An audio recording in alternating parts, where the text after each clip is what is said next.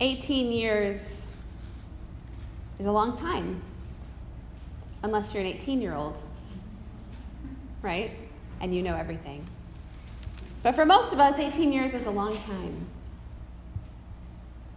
And for eighteen years, this woman stared at the ground. Her line of vision, if she lifted her head, put her on line with the behinds or worse of her neighbors, friends, and family. For almost two decades, in a time where people didn't live much longer than two decades, she had that same hopeless view. But then she walked into the line of vision of Jesus, the one who changes views, opens eyes, and transforms brokenness into strength. And she was healed. She could at long last embrace the world, look into the eyes of those who she was speaking to, hold a child, or reach up onto a high shelf to get an ingredient. It's an important skill.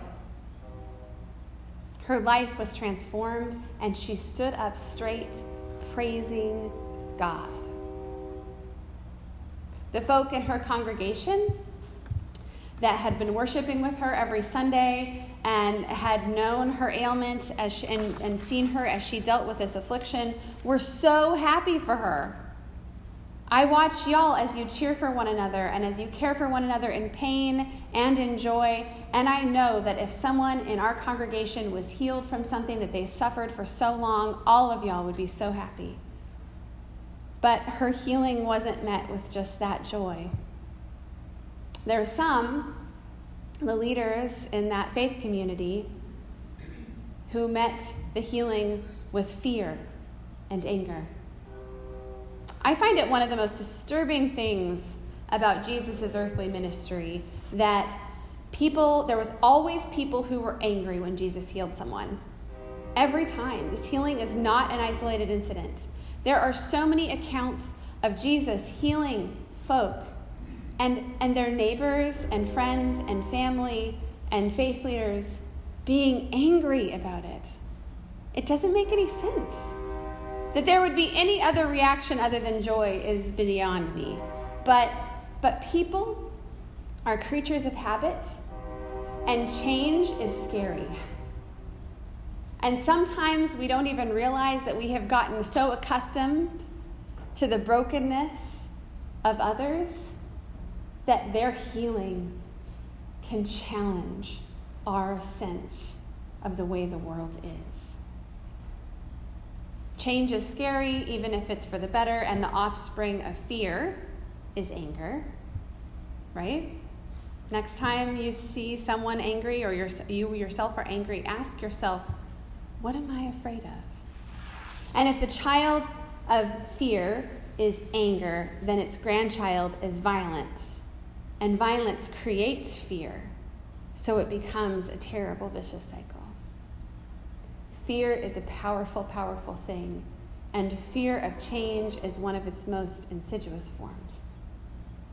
Fear of change has kept a lot of folk in terrible situations for a long time.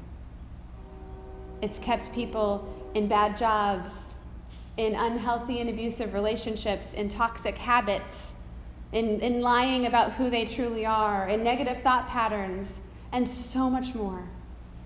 The unknown can be scarier than the terrible scenarios that we find ourselves in. And sometimes it is simply easier to keep that familiar holding pattern, no matter how destructive it is. The religious leaders on hand for the Sabbath day, where this woman was healed, that had been bent over for eighteen years, did not like it. They were frustrated that Jesus changed something in their familiar environment and were annoyed that he did so on the one day that they had complete control of the community. The Sabbath, they said, was not for work. Remember, he said to the whole group there, hey, if you guys want to be healed, just come back on the other six days. Come on.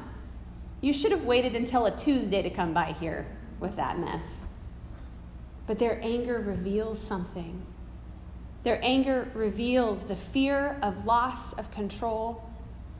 Because if this Jesus walks in on the scene and just starts healing people, starts giving out for free what they had held so closely and so controlled, what would happen to their familiar patterns? Jesus was not impressed. He called them out on their hypocrisy, and I believe Jesus gave that woman an amazing hug, eye to eye. We hear echoes in the fear, anger, and control of the religious leaders in our Luke text of the Isaiah text. This Old Testament passage was meant for people who had gotten very annoyed that God had not given them the blessings that they were waiting for, given the fact that they had kept all the rules. Right? It just wasn't fair. They had jumped through all the hoops. Look at how well we fast, they cried out. Look at the way that we keep the Sabbath so holy. Look at our piety. Look at how we keep those out that should be kept out. We do all the rules. Bless us. God, through the prophet, was not impressed. Bless you? Excuse me?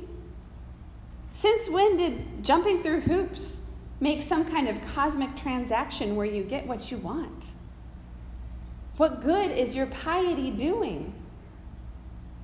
Do you want to be blessed? Do you want to see the face of God? Do you want to experience living in the will of God? Then feed the hungry. Stand up for the oppressed. Stop living for only yourself. Give to others. Serve. Do this, and you will find life is an ever-flowing stream of joy and grace. Church, this is not a formula for getting something. It is a fact of the universe that God created. Get the difference? We don't serve others to be blessed. We are blessed when we serve others. God has made it the balance of the entire universe that when we help, serve, love, care, sacrifice for one another, we get more than we give. That's the way it's set up. I know many of you have had this experience over and over and over again, haven't you? You tell me about it. I've had this experience. When we give, when we love, when we contribute to those in need, somehow, miraculously, because the God who created this universe made it this way, we get more than we have ever given out. Yesterday, we had the opportunity to go to Skagit Pride. We just went, and we, honestly, we went and blew bubbles and had fun and played with sidewalk chalk. That's all we did.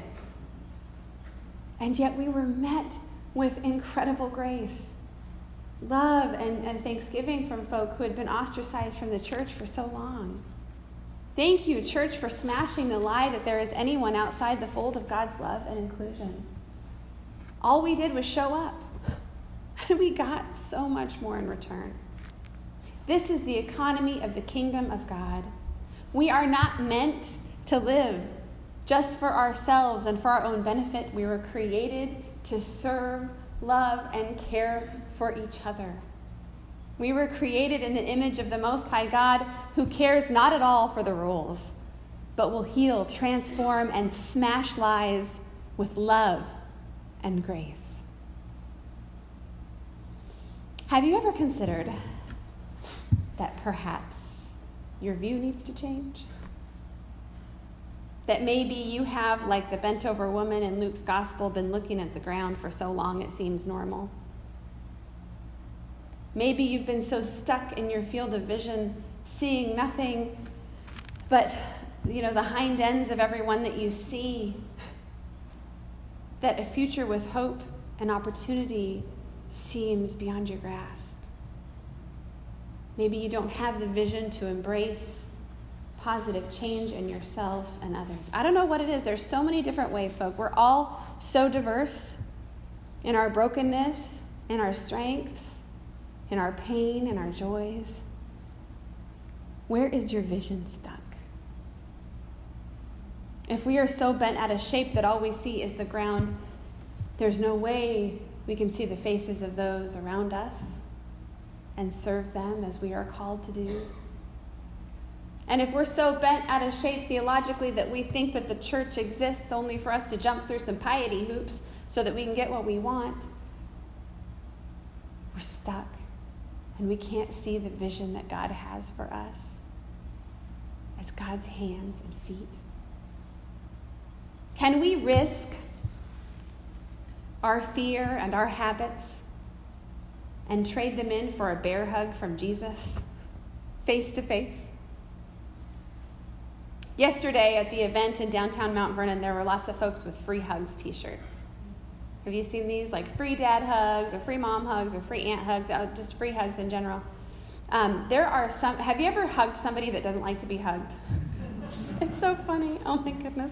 They're so awkward about it. They're just like, oh. But on the other hand, hugging someone who's a hugger, now that's fun, right? Like if if a hugger hugs you, and it just feels good. And so there's people that don't really want, they see the free hugs, and they're like, no, thank you. Do not make eye contact. I do not want to have to hug that person.